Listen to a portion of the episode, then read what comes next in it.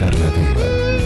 96.9 96.9 Alternativa 96.9 Radio Alternativa. FM 96.9 La radio de la República de Esteban Echevarría. Diálogo les trabajadores Celos, gritos, golpes, puñaladas, martillazos, descuartizamiento, fuego. Palos, vidrios, cemento, bolsas de basura. Matar, enterrar, violar, ocultar. Basurero, pozo ciego, escombros, ruta, descampado, playa. Encubrir, libertad condicional, denuncias perimetrales. Frases como, vení mañana, no está el oficial. El fin de semana no tomamos denuncias. ¿Segura vas a denunciar? La ausencia, el silencio cómplice y el maldito encubrimiento. Hay tantas palabras que deberían ser nombradas a la hora de describir el femicidio, tantas como la imaginación nos permita. Porque aunque parezca irreal, pasa. Pasa que en menos de 30 horas, en algún lugar, de la forma más violenta y cruel, nos van a matar. Ojo, no es predicción, es realidad. Nos van a matar a nosotras, las mujeres, porque estamos expuestas al azar de la estadística, con un tic-tac, tic-tac que marca el tiempo del destino final.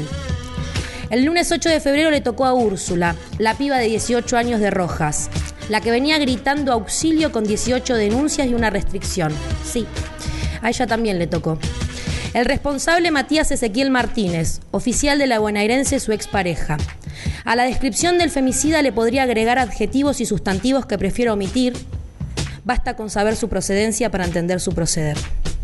Ahora me pregunto, ¿cuántas Micaelas, Úrsulas, Ángeles, Rocíos, Lucías tienen que ser asesinadas? ¿Cuántas más? ¿Cuántas amigas más vamos a llorar? ¿Cuántas madres, hermanas, primas, hijas vamos a enterrar exigiendo justicia? ¿Cuántas más nos van a matar? ¿Y si mañana me toca a mí? ¿O a ella? ¿O a vos? ¿Qué hacemos? ¿Seguimos creyendo que fue el largo de la pollera? ¿O la hora? ¿El lugar? ¿Vamos a creer que fueron esos cinco minutos de enojo?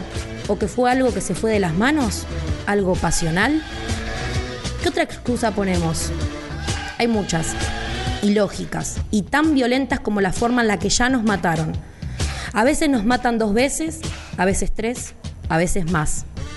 Nos mata la justicia, nos mata la cultura, nos mata la historia, nos mata tu indiferencia y tu morbo. Nos mata la reproducción machista que nos impone formas y medidas. Nos mata la moda, el amor romántico, nos mata el sistema antes que el perpetrador. Nos matan desde el día que la partera dice es mujer porque desde ese día el tic-tac, tic-tac empieza a correr. Hoy que puedo hablar y todavía sigo respirando, exijo justicia, porque nacimos para ser libres, no asesinadas. Es hora que entendamos que si nos tocan a una, nos tocan a todas. Paren de matarnos, viva nos queremos y ni una menos.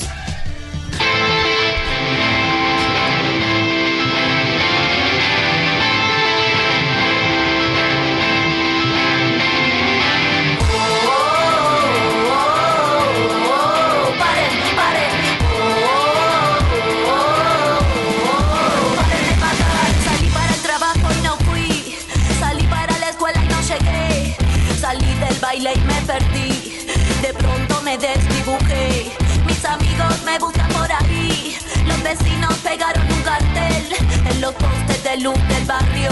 En la calle, en el subte, en el tren. Me busca mi hermano, me busca mi madre. Perdí contacto ayer a la tarde. Vino la tele, habló mi padre. La red explota, el Twitter arde. Si tocan a una, nos tocan a todas. El femicidio se puso de moda. El juez de turno se fue a una boda. La policía participa en la joda y así va la historia de la humanidad, la historia de la enfermedad. Ay carajo, qué mal que estamos, los humanos, locos,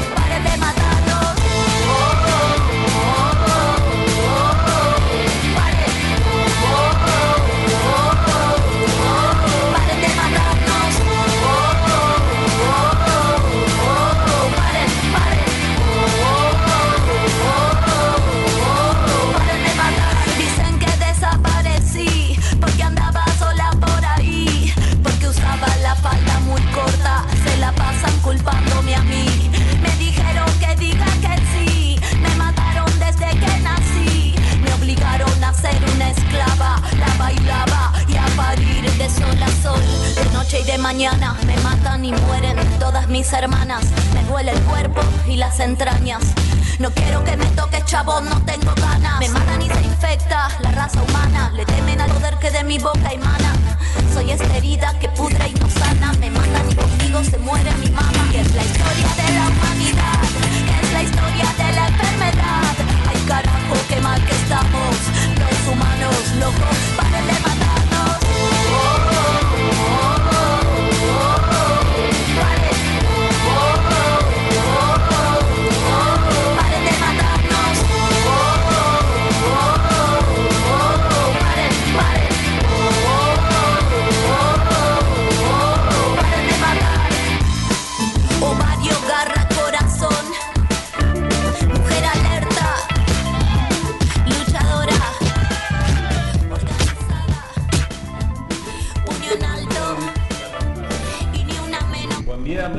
Lunes, buen, buena semana, buen fin de semana.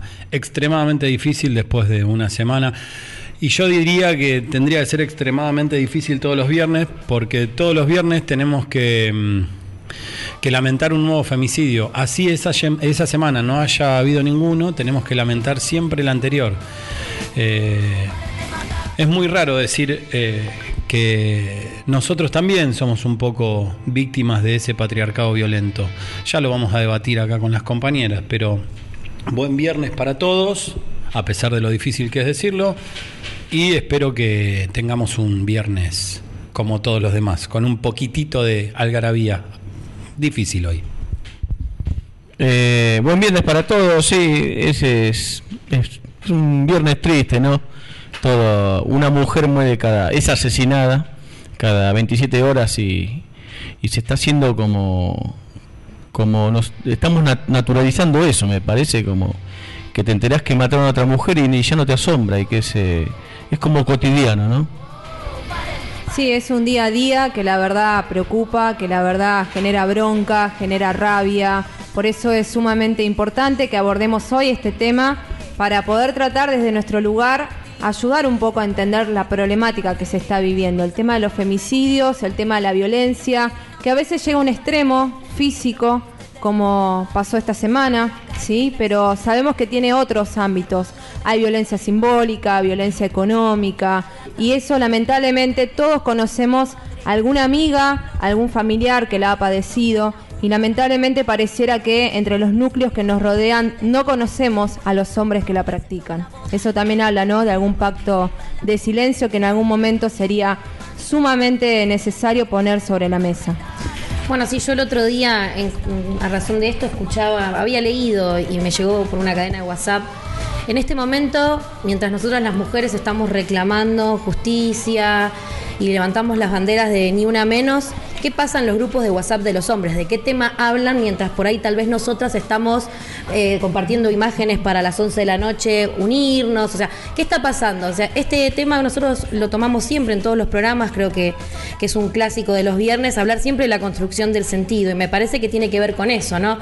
De la construcción cultural que todos atravesamos, tal vez como decía Diego en un principio, eh, en el que los hombres también están atravesados por, por este patriarcado y la, y la construcción justamente de, la forma de operar de tanto de mujeres y de hombres, tiene que ver con esto, con toda esta estructura que, que no deja de afectar y de moldearnos. Por eso me parece importante siempre traer en debate y que, que el debate nos, nos pueda llevar, no sé si a la solución, pero por lo menos empezar a buscar respuestas más claras. Sí, al menos tendría que traer, traer la- el debate tiene que traer la respuesta clara de la unidad en el género ante estos hechos, ¿no?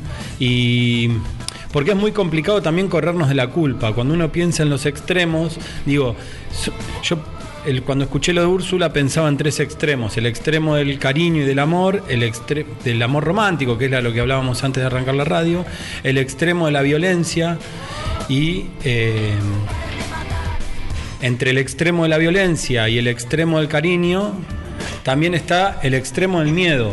Y el extremo del miedo no hay mucha vuelta. Lleva a una chica a ser asesinada. No hay vuelta. Eh, el otro día veía en Facebook eh, una frase que hablaba de la defensa también al hombre golpeado y yo decía, qué ridículo es ponerse a discutir esto ahora, porque es como confrontar con una situación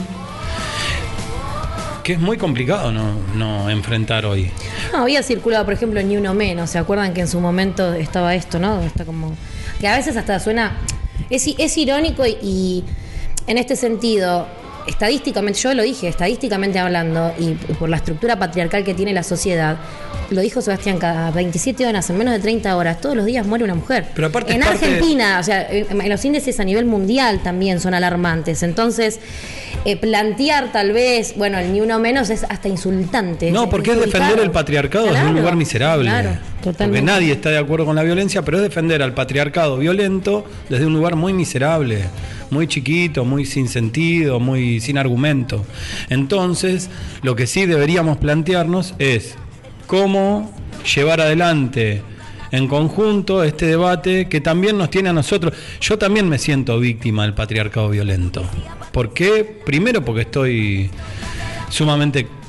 Cuando uno lo atraviesa la tristeza, cuando pasan estas cuestiones, la impotencia y la frustración, en realidad lo que hace también es un poco apoyar ese, esa lucha desde el feminismo, sintiéndose hasta inclusive un poco culpable. Es injusto a veces sentirse angustiado y culpable cuando esto ocurre. ¿Por qué? Porque estamos todos en contra. No todos, evidentemente, pero digo, muchísimos de nosotros estamos en contra del patriarcado violento. Somos víctimas del patriarcado y me parece que deberíamos buscar una reflexión y una construcción nueva para que en conjunto podamos luchar contra esto, ¿no? Nosotros hablábamos en un principio sobre las nuevas masculinidades, que es uno de los temas que hoy en día se va tratando y se va trabajando. Y en eso la verdad que tiene mucho que ver la ESI, ¿sí? que es una conquista que se dio eh, producto de la lucha, producto de la organización en el 2006. Y efectivamente marca que estos temas hay que abordarlos en la escuela, estos temas hay que trabajarlos. Nosotros cuando antes de empezar el programa pensábamos en el 14 de febrero, como muchas veces se naturaliza desde el lado inclusive comercial esto del amor romántico, ¿sí? Y hay un montón de mitos que ahí se esconden, que naturalizan la violencia y que forman parte de un círculo que lamentablemente se fue repitiendo generación tras generación. Durante mucho tiempo eso se silenció. ¿Cuántos de nosotros por ahí veíamos a una vecina, a un familiar y eso era como silenciado, ¿no? Hoy la verdad que creo que respondiendo un poco a tu pregunta, Diego, es momento de unir las fuerzas, de gritar y entender que efectivamente hay un enemigo en común, que es el sistema patriarcal, y que solamente entendiendo que eso genera desigualdad, que genera una violencia que se va reproduciendo, solamente desde esa concepción vamos a poder empezar a transformar las cosas, porque necesitamos hacerlo ahora. Y tiene que ver con romper esto de, eh, de naturalizar, ¿no? Que por ahí traían en un principio. Hemos naturalizado porque, como decía Marina, pasa de generación en generación. Sabemos que la cultura tiene como, como esta característica. Y, y en cuanto al romanticismo, ¿no? Hablábamos, yo, le planteaba esto, ¿no? ¿Es Cupido o escupido, ¿no? Porque en realidad, eh, 14 de febrero, ¿no? Flores, amor, corazones, bombones, pero sabemos que. eh, ¿Qué es el amor? O sea, cuando, eh, cuando uno se pregunta qué es el amor, tal vez uno tiene un montón de respuestas filosóficas, no sé.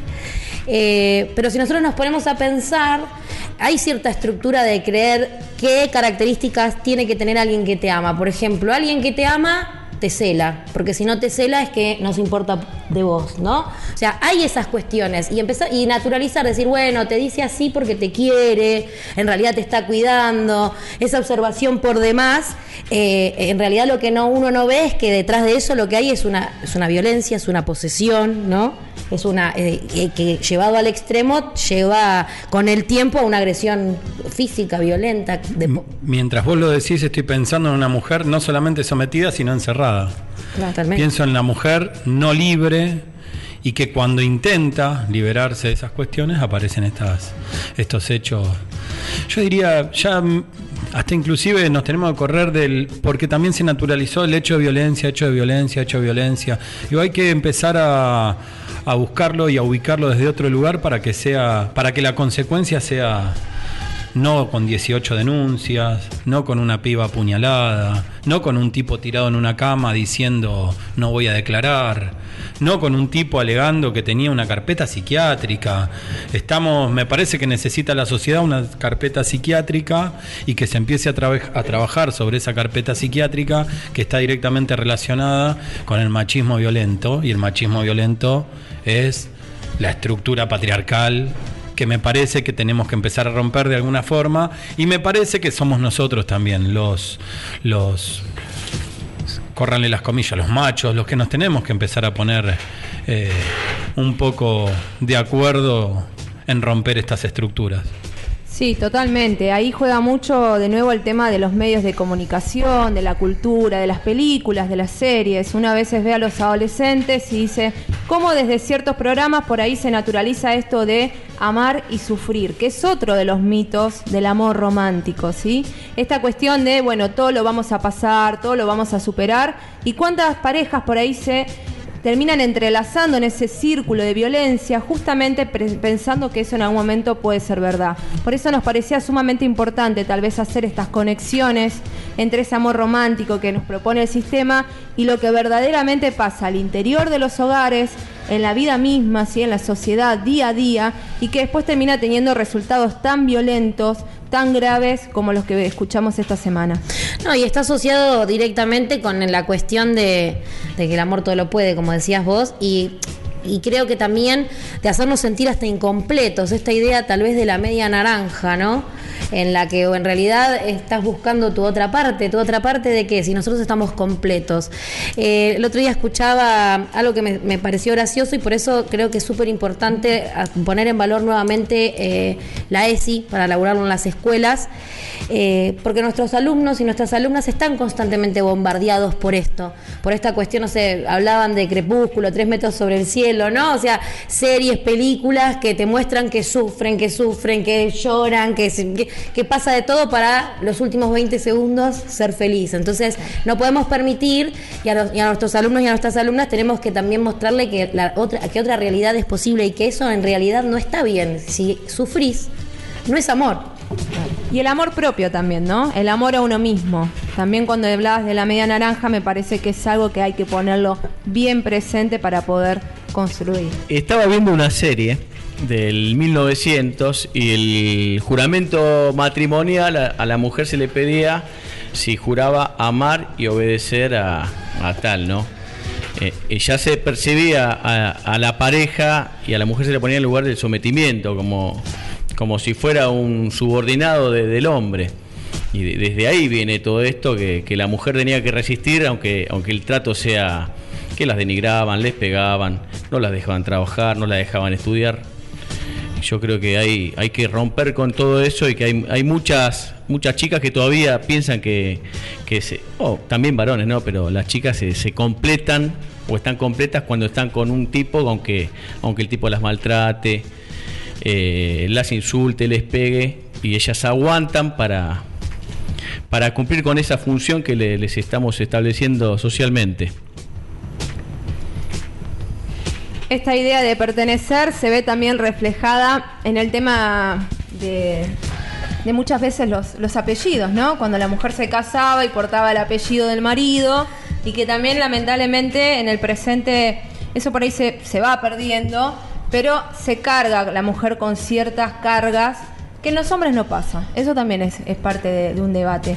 Y respondiendo un poco a la importancia de organizarse y de luchar, Belén nos va a comentar un poco un logro que es producto justamente de nuestra lucha desde el SUTEBA, que es la licencia por violencia de género.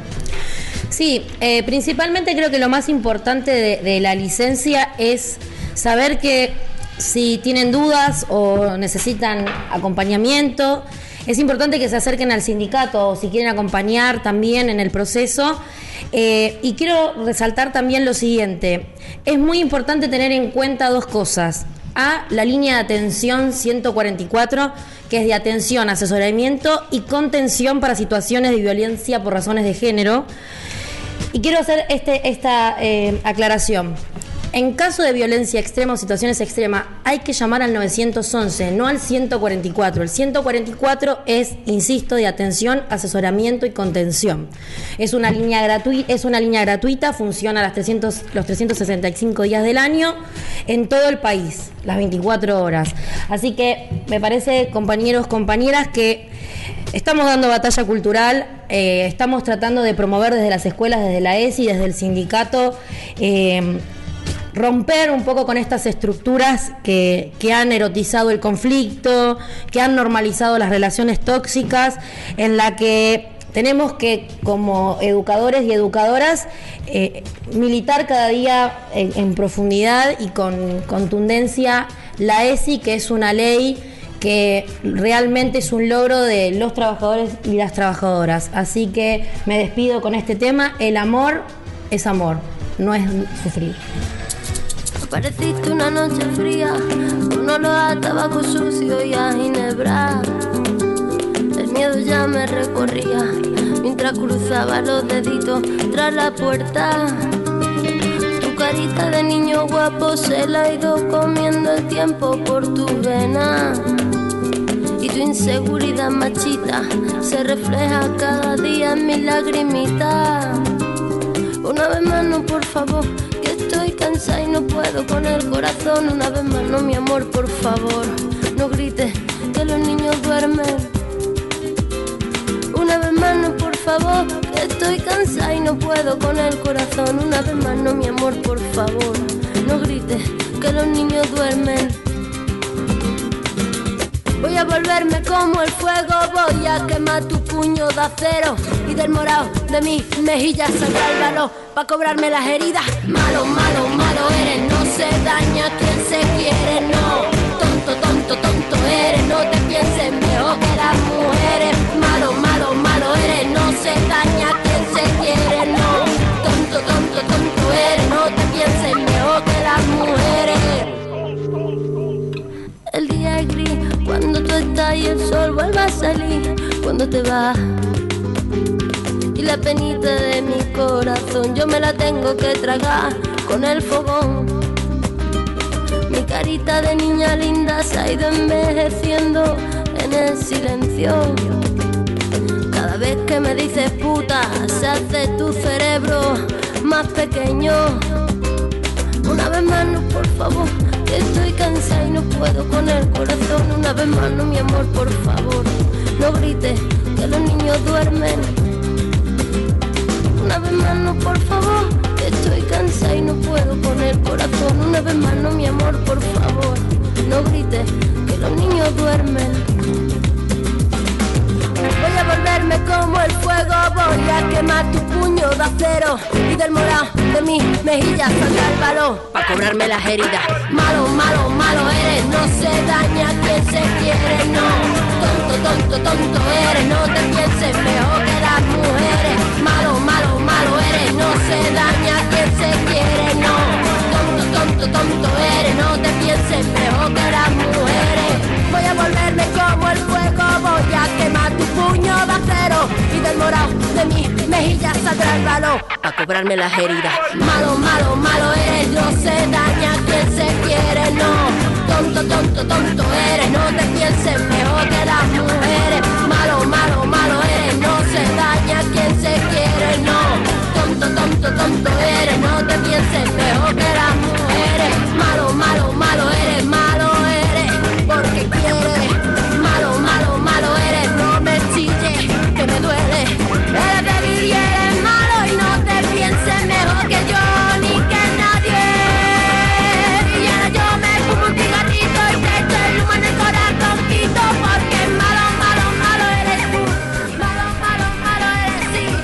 Bueno, buenas tardes nuevamente para todos los que se fueron enganchando en este momento.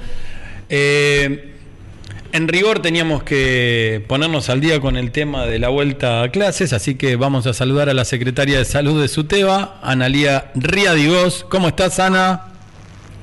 Hola, ¿qué tal compañeros, compañeras? Bien, acá escuchando un poquito de lo que estaban hablando antes también y sí, como lo decías Diego, eh, se viene el periodo de intensificación y en algún momento creemos que la presencialidad Buenísimo, Ana. Escúchame, Ana, yo voy a arrancar con una pregunta cortita, después te van a seguir eh, preguntando algo los compañeros. Están viniendo informaciones varias, hay mucha gente que no está al día, tan al día con el plan jurisdiccional, inclusive a nosotros se nos puede estar pasando algo, así que yo te voy a mandar eh, a responder, por ejemplo, qué puede pasar con eh, las situaciones que nos pueden llevar a una complejidad de inicio en el caso de los elementos personales. Por ejemplo, barbijos, máscara de acetato y otras cuestiones. ¿Vos nos podés contar cómo o quién tiene que proveer de esto? Em, mira, Diego, el, nosotros tenemos eh, un plan, vos lo nombraste, plan jurisdiccional, en otras eh, en otras reuni- en otras ra- en otros programas de radio también lo han hablado y lo hemos hablado, los he escuchado ustedes el martes también. El plan jurisdiccional es claro, es un trabajo que se realizó el año pasado para pensar la posible presencialidad en un momento eh, donde todavía estábamos en ASPO eh, y donde los protocolos son claros. El plan jurisdiccional tiene eh, ocho protocolos dentro de este plan. Hay modelos organizacionales de, para tener en cuenta la presencialidad. eh, y, en- y también hay medidas de cuidado dentro de este protocolo. Y, y- y una de esas es la que vos preguntás, ¿sí? En el, en el plan jurisdiccional es claro y dice que eh, los elementos de cuidados tienen que estar y deben ser provistos eh, por Dirección General de Cultura y Educación y, a- y, y- como Dirección eh, General de Cultura y Educación también por el Consejo Escolar.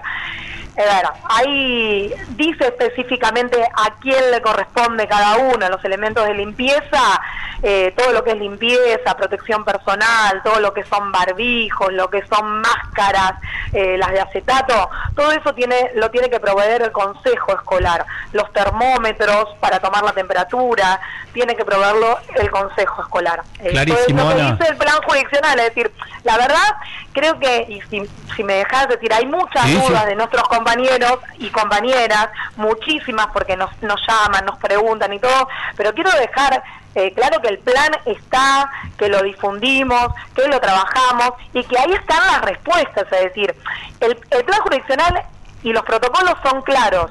Lo que nosotros tenemos que hacer como docentes que vamos a ir a la presencialidad es hacer que lo que dicen los protocolos se cumplan. Entonces, eh, sin miedo, agarrarlo es de muy fácil lectura. Lo hemos trabajado en innumerables reuniones de delegados, eh, desde el comité mixto, eh, con los gremios, con los directivos, con eh, la verdad que eh, hay que fijarse, está la respuesta, se cumplen los protocolos y si se cumple, volvemos a la presencialidad. Y si no se cumple, y bueno, Buenísimo, no se volverá.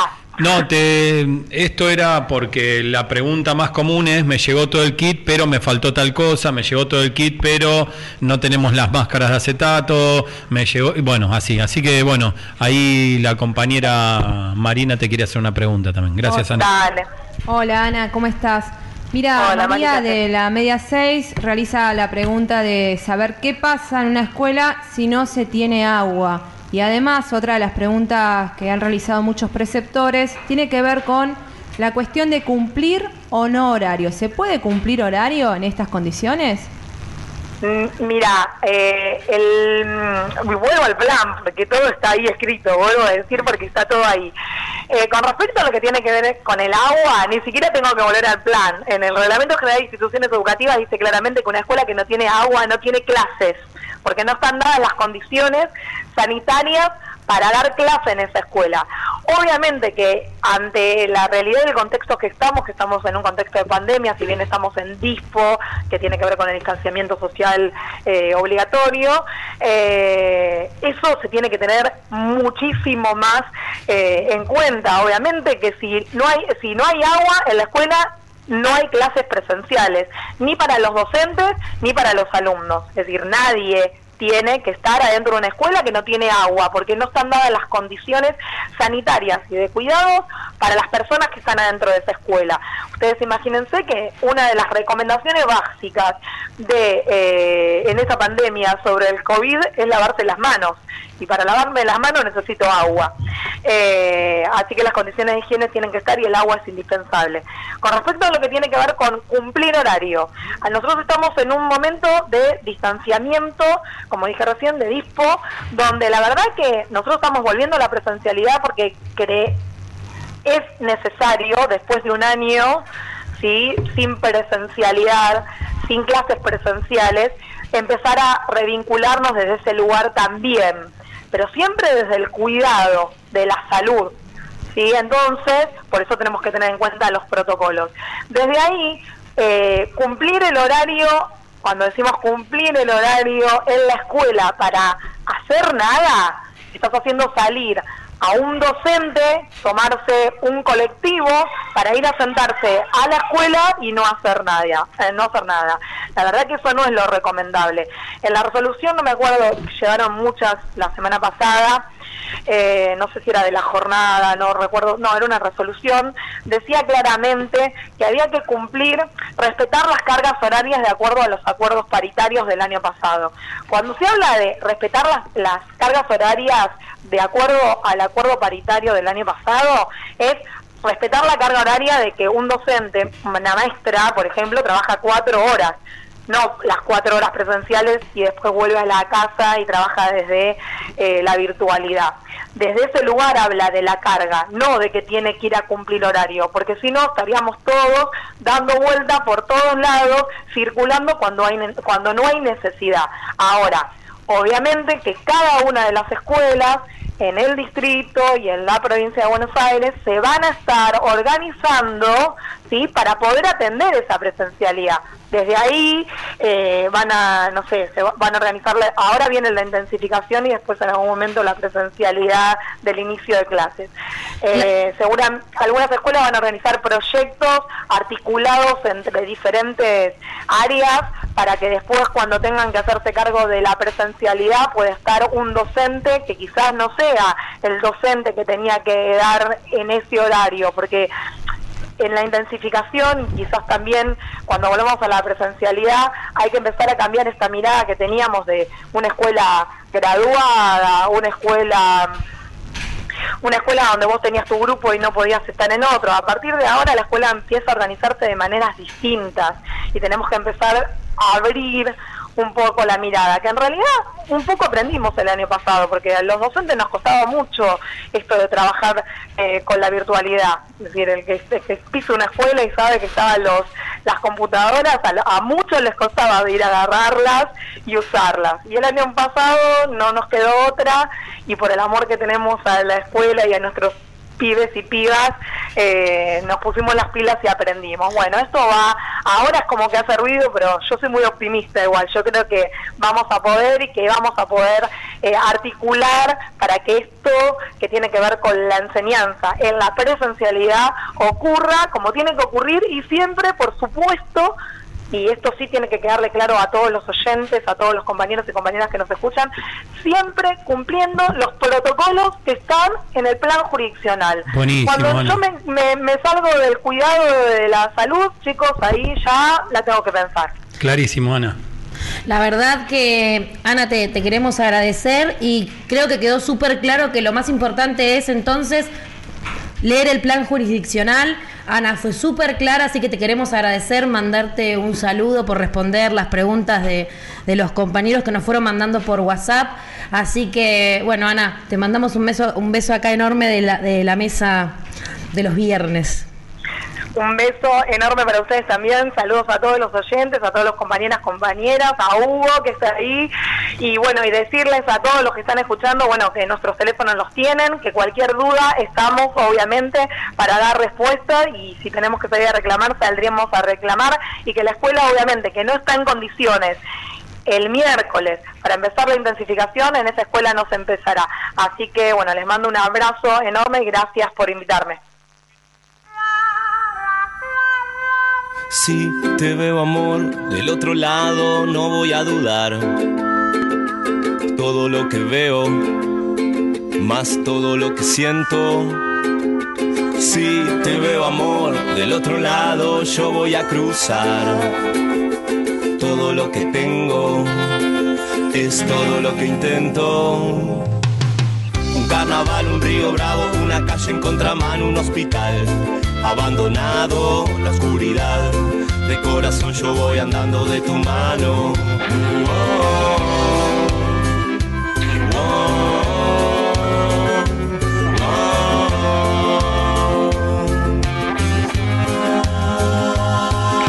Si te veo amor del otro lado, no voy a dudar.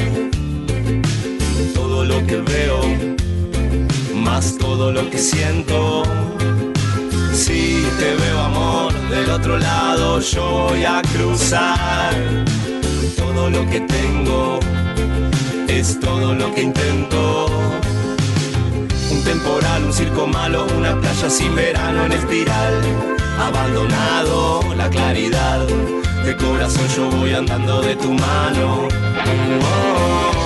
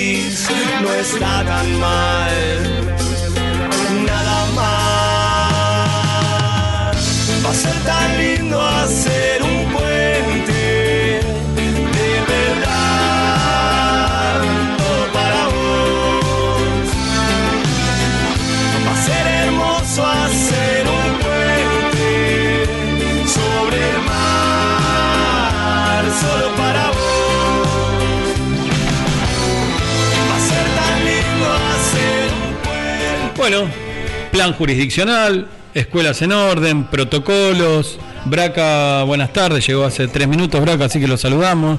Mm, Sebastián, que no dijo el pronóstico del tiempo. Las chicas que estuvieron charlando un rato, debatimos un ratito ahí, charlamos con Analía Riadigós y desde ya lo voy a pasar a la voz de Belén, el laburo que viene haciendo Suteba día a día. Para aquellos que siguen las páginas de Suteba, Instagram, Facebook, todo esto, bueno, ya sabrán que no se paró en todo el verano. Así que ahí le pasamos la posta a Belén para que nos cuente qué hace Suteba cada tanto. O Bueno. todos los días o todo el día. Todo el tiempo. Por eso les recomiendo que visiten nuestras redes, Instagram y Facebook, Suteba Echeverría Ezeiza, para ver los recorridos. Hicimos recorrido de ATR en el verano, los recorridos de las escuelas en obra, porque justamente, como decía Analía, eh, la vuelta a clases de forma segura también el sindicato lo, garantiza, así que hace los recorridos a las horas pertinentes para ver que y velar, ¿no? Justamente para esta vuelta de clase segura. No solamente que garantiza esos recorridos, sino que también lo que garantiza es que nosotros vamos a estar al pie del cañón, luchando cada momento, si una escuela no está en orden, si el kit que nos corresponde a cada uno de los docentes no está en nuestro poder a la hora de arrancar las clases. Y antes de pasarle la voz a Marina Boeri, vamos a decir que estamos en FM Alternativa 96.9, www.alternativa.com.ar, el programa de SUTEBA y la CTA el programa de los trabajadores. Marina. Y recordar, compañeros y compañeras, que para el jueves 18 de febrero nos convocaron a paritaria nacional. Ustedes se acuerdan, ¿no? Que esa paritaria había sido sacada por decreto, que nos costó un montón de lucha en lo que fue la, la escuela, la escuela itinerante, ¿se Claro. acuerdan, no? Toda la cuestión referida al gobierno anterior, la represión y todo lo que, lo que hemos padecido. Así que estamos ahí a la expectativa de esta paritaria para poder escuchar qué propuestas nos van a convocar a nivel nacional y la CETERA va a estar presente defendiendo a los trabajadores. Y ahí estábamos en la escuela itinerante, luchando por, por cuestiones que tenían directamente que ver con los docentes, ¿no? ¿Por qué digo con los docentes? Porque cada vez que se habla de paritaria, Marina, hablamos de... Es como un lugar común hablar del sueldo docente. Tenemos que entrar en, la discusión con nuestros compañeros, se tiene que llevar al debate esto. En una paritaria no se discute solamente el salario. La otra vuelta, eh, cuando visitamos la radio, lo explicábamos. La paritaria docente, primero aclarar que se cambió el diálogo. Ahora te hay un ministro que te está diciendo que la intención es estar arriba de la inflación, pelearle la inflación. Si vos te sentás y le discutís que tuviste unos puntos abajo el año pasado, que fueron pocos, pero fueron unos puntos abajo, y te dicen también vamos a charlar de eso, cambia la discusión con, con la patronal acá, porque tenemos que recordar que la discusión con la patronal hace unos años era... Eh, primero ellos nos habían impuesto la cláusula gatillo, eso hay que recordarlo. Y cuando la cláusula gatillo dejó de servirlos, pues, de servirles porque se le iba a 50 puntos la inflación, avisando ellos que iban a tener una inflación del 17, la lucha de los gremios del Frente de Unidad, en el caso de la provincia de Buenos Aires, logró un aumento de casi el 50%, ¿no? Si no me dejan mentir. Cuando el Estado estaba pidiendo, estaba ofreciendo un aumento del 17%. Cuando hablamos de la escuela itinerante nos tenemos que acordar de eso. Mm, Algunos de los que estamos acá estuvimos el día de la represión, Diego Braca no me deja mentir, fue complicado desde todo punto de vista porque lo que iba a ocurrir eh, ese día era que los gobiernos liberales iban a seguir marcando ese punto de partida a partir de la escuela itinerante, de la violencia. Sí, buenas tardes. Eh, pero de todas, de todas maneras, si bien la situación era amenazante, recuerdo, más que nada para entrar en el, hecho puntual de la represión durante eh, la instalación de esta escuela itinerante. Eh, si bien era, eh, era amenazante, la verdad que ninguno de los que estuvimos ahí nos imaginábamos que podía llegar a ese nivel de violencia y ese nivel de, de represión. Recuerdo que nos habíamos de, alguna manera, de alguna manera abrazado para rodear esta escuela y comenzaron a llegar los camiones de, de la infantería. Era, una, era un- una tarde bastante tarde, noche bastante lluviosa, bastante, bastante, bastante complicada y comenzaron a llegar y llegaban en la calle. Nosotros veíamos que llegaban todos los infantes y digo, de todas maneras, no- jamás se me ocurrió que iban a que, que se iban a encolumnar y que iban a empezar a atacarnos. Sin embargo, no tuvieron ningún tipo de tapujo en hacerlo. Solamente voy a tirar un recuerdo, que capaz que Braca se acuerda. Le digo a Dante, el secretario general, el actual secretario general, le digo, Dante van a reprimir. No, Diego, quédate tranquilo, no van a reprimir a los docentes. Braca pensaba lo mismo. Y le digo, van a reprimir porque la postura era la tonfa levantada. Yo decía, baja la tonfa el muchacho ese y nos reprimen. Bueno, y así fue. Nos reprimieron, pero no solamente nos reprimieron. Ahí la parte anecdotaria fue esto, esa, pero digo, la forma de la represión. Nos reprimieron como si hubiésemos tenido un acto muy violento nosotros. Estábamos armando una escuela itinerante donde un compañero cartonero aprendió a leer en la escuela itinerante. El tipo cayó y dijo, necesito aprender a leer, no sé leer, soy un hombre grande, quiero leerle a mi hija. Y una maestra tomó la posta y le enseñó a leer. En toda la escuela itinerante el muchacho ese aprendió a leer. Así que mm, lo que era violencia a un lado, nosotros respondíamos con un acto de amor terrible. De todas maneras, simbólico, ¿no? Era para adoctrinar. Ven que nosotros le podemos pegar un docente, imagínense a cualquier otro que se levante, cualquier grupo, cualquier organización que, que llegue a cortar un puente, podemos hacer cualquier cosa. Eh, Macri dijo ese día, a mí la, car- la carpa blanca no me la ponen. Y recuerdo otro episodio que estaban cortando Puen- Puente Pu- Pueyrredón, estaban negociando con la policía y bueno, los, los piqueteros eh, en 10 minutos eh, nos vamos. Igualmente Bullrich los mandó a reprimir por las dudas. Igual entre, entre buenas noticias, que tenemos eh, algunas, eh, ya no está Macri, esa es una muy buena noticia. Eh, se va a elevar el, el ganancias a 150 mil pesos, que es un reclamo que viene desde, desde que está Cristina. Eh, así que bueno, eso es un, reclamo que, que se ilusiona a Cristina y bueno, y que prometió Macri eh, solucionar eso y bueno, y Alberto va, va a cumplir la promesa de, de Mauricio. Bueno, en ese acto de amor que tienen los docentes, que, que te enseñan a leer en una escuela itinerante, también existe el acto de amor de la continuidad de la militancia y esa continuidad de la militancia eh, es la que hoy nos mantiene juntos. ¿Juntos con quiénes? Con aquellos que ahora nos están mandando saludos y en esa escuela itinerante estuvieron. Estuvo, eh, pasaron por esa escuela que hoy nos mandan saludos, Alecosi, pasaron por, por esa escuela itinerante y hoy nos mandan saludos y nos escuchan Gustavo Boni, pasaron por esa escuela Fernando Juanolo, el papá no pasó por esa escuela pero siempre nos apoya cotidianamente, Karina Barbará, hoy compañera de cultura, nos está saludando, saludan Dalma López, compañera de, prensa, saluda Javier Medici, nos están saludando los compañeros que nos escuchan y a todos esos compañeros que nos escuchan, los del Club de Pesca, no los voy a nombrar a todos. Lucía Torres también nos estaba escuchando, Cecilia, son muchos los compañeros. Además de todos los compañeros que nos apoyaron, también recordar que pasaron artistas por esa escuela itinerante, ¿sí? algo similar a lo que había pasado en el 1997 con la Carpa Blanca. Fue un ícono de resistencia cultural sumamente pacífico. Y también Diego nos está escuchando Dante, nuestro secretario general, así que para todos ellos, muchas gracias porque si no el programa no podría existir del otro lado. Lo que fue la escuela itinerante lo reflejó también que pasaron las madres, las abuelas. Así que, eh, bueno, ahí Belén. Así que, insistimos, es súper importante que para reconocer el trabajo que hacemos todos los días en el SUTEBA, visiten nuestras redes Facebook, Instagram, SUTEBA, Echeverría, Ezeiza.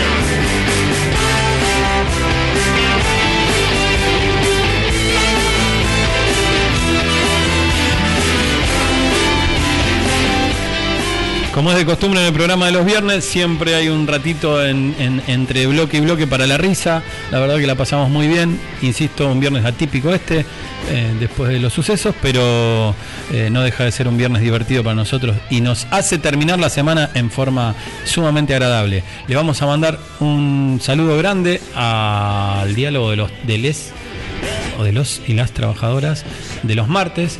Cristian Ardiles, te mandamos un beso. Te mandamos un beso Dalma López, te mandamos un beso Javi Medici, te mandamos un beso eh, Silvina Capra y te mandamos un beso Dalma Axel López. DS. A Dalma ya la saludamos. Así que, eh, bueno, ahora arrancarán ustedes, chicos. Nosotros con Sebastián nos quedamos a un costado y se viene Güemes. Güemes. Martín Miguel de Güemes. Aprovechamos que estamos cerca del aniversario ¿no? de la batalla de Salta, el 20 de febrero de 1813. En realidad, Güemes es una, eh, es una figura cuestionada, ¿no?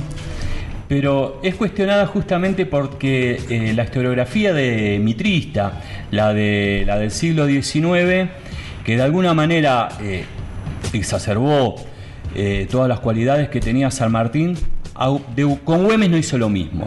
¿Pero por qué no hizo lo mismo? Porque seguramente era del interior, de alguna manera tenía cierta, cierto contacto con el caudillismo. Eh, ¿Y qué hubiese sido San Martín sin Güemes? sin Güemes, ¿no? bueno, eh, eh, lo trató de cobarde, de alguna manera. De, por ejemplo, de ser uno de los pocos generales que estuvieron eh, en los conflictos internacionales, pero no estuvo al frente. Pero tiene un motivo por qué no estuvo al frente. Y sin embargo, eh, tampoco es tan así, eh, porque en varios, en varios combates estuvo al frente. Era hemofílico. Y no podía tener ni siquiera un, un rasguño y podía, podía, podía morir desangrado. ¿Cómo murió, no? Como murió de un balazo que el, que el balazo podía... En el dedo le eh, podía, podía, eh, tal vez podía eh, haberse salvado. Sin embargo, cuando él, cuando, él se, cuando él se enferma, cuando es herido, aparecen tropas realistas y le, dicen que le ofrecen, si él retiraba a sus gauchos de la región de Salta, llevarlo hasta Buenos Aires para tener un mejor tratamiento.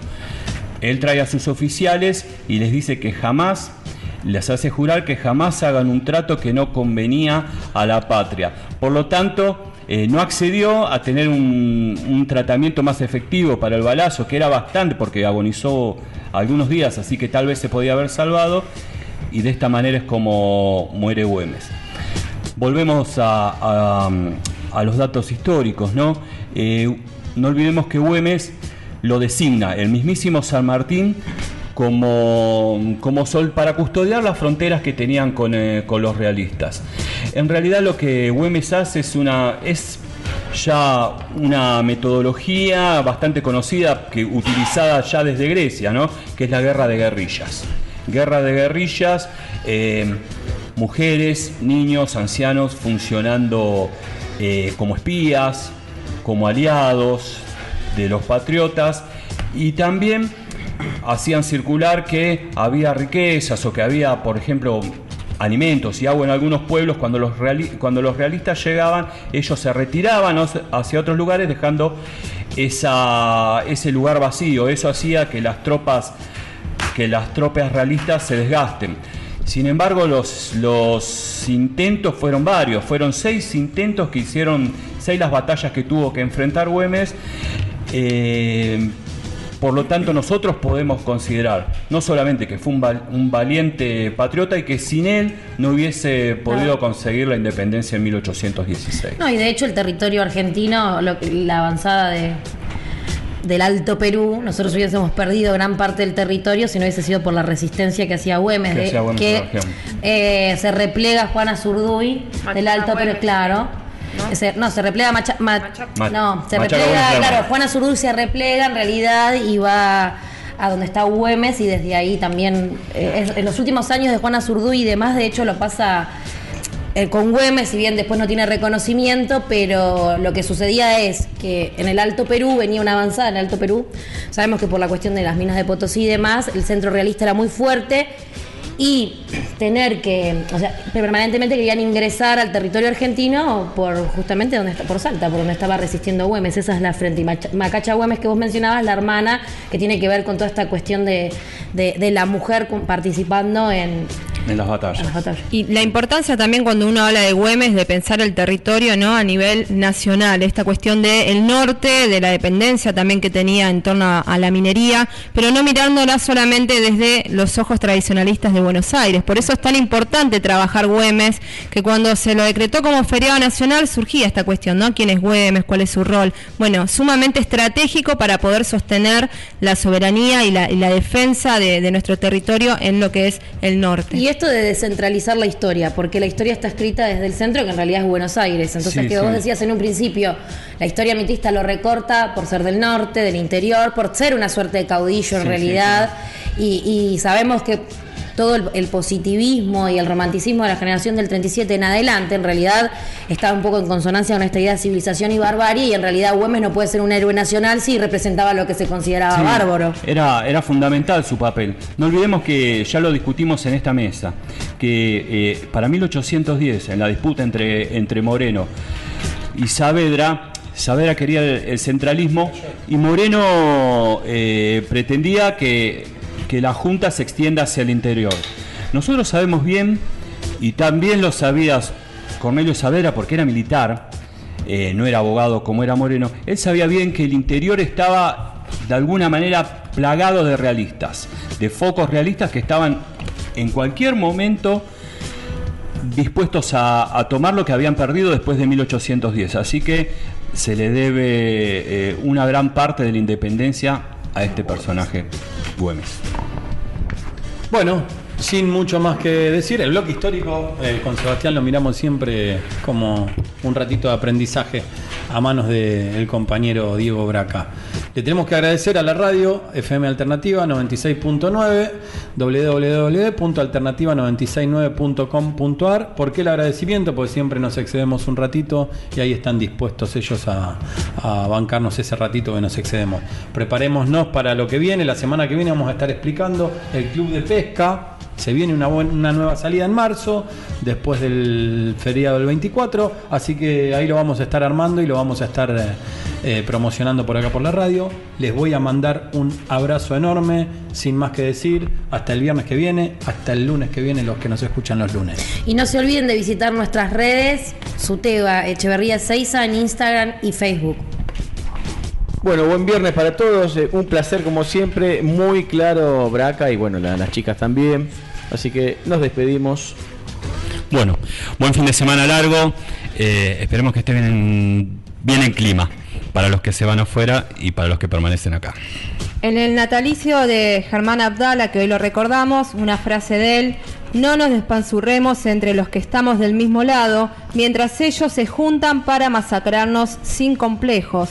Germán Abdala, quien formó parte también de el origen de la CTA y se ha destacado mucho en la, en la lucha contra el neoliberalismo en los 90. Poquito o mucho, compañeros y compañeras, estamos dando la batalla cultural aquí en Diálogo de Les Trabajadores. Buen fin de semana para todos y todas.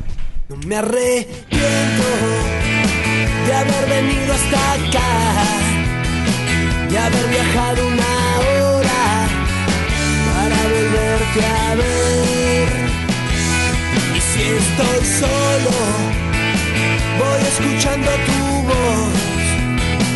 Puedo dejar muchas cosas para volverte a ver. Cuando llega la noche, me late el corazón. Y cuando llega esa noche, te quiero. No me preguntes por qué. Puedo dejar muchas cosas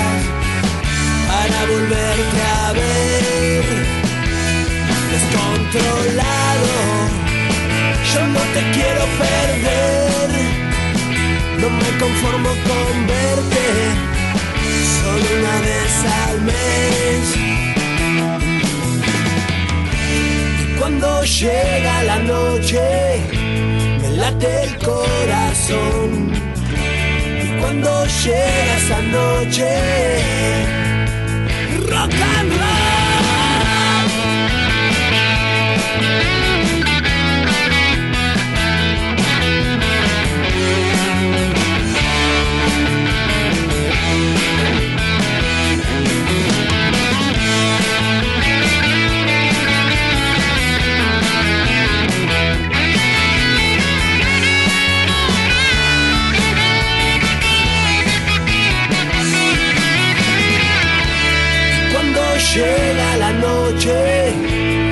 Me late el corazón.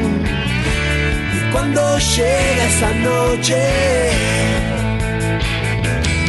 no me arrepiento de haber venido hasta acá, de haber viajado una hora para volverte a ver.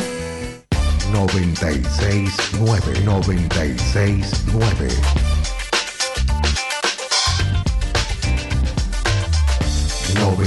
969 La alternativa. La alternativa.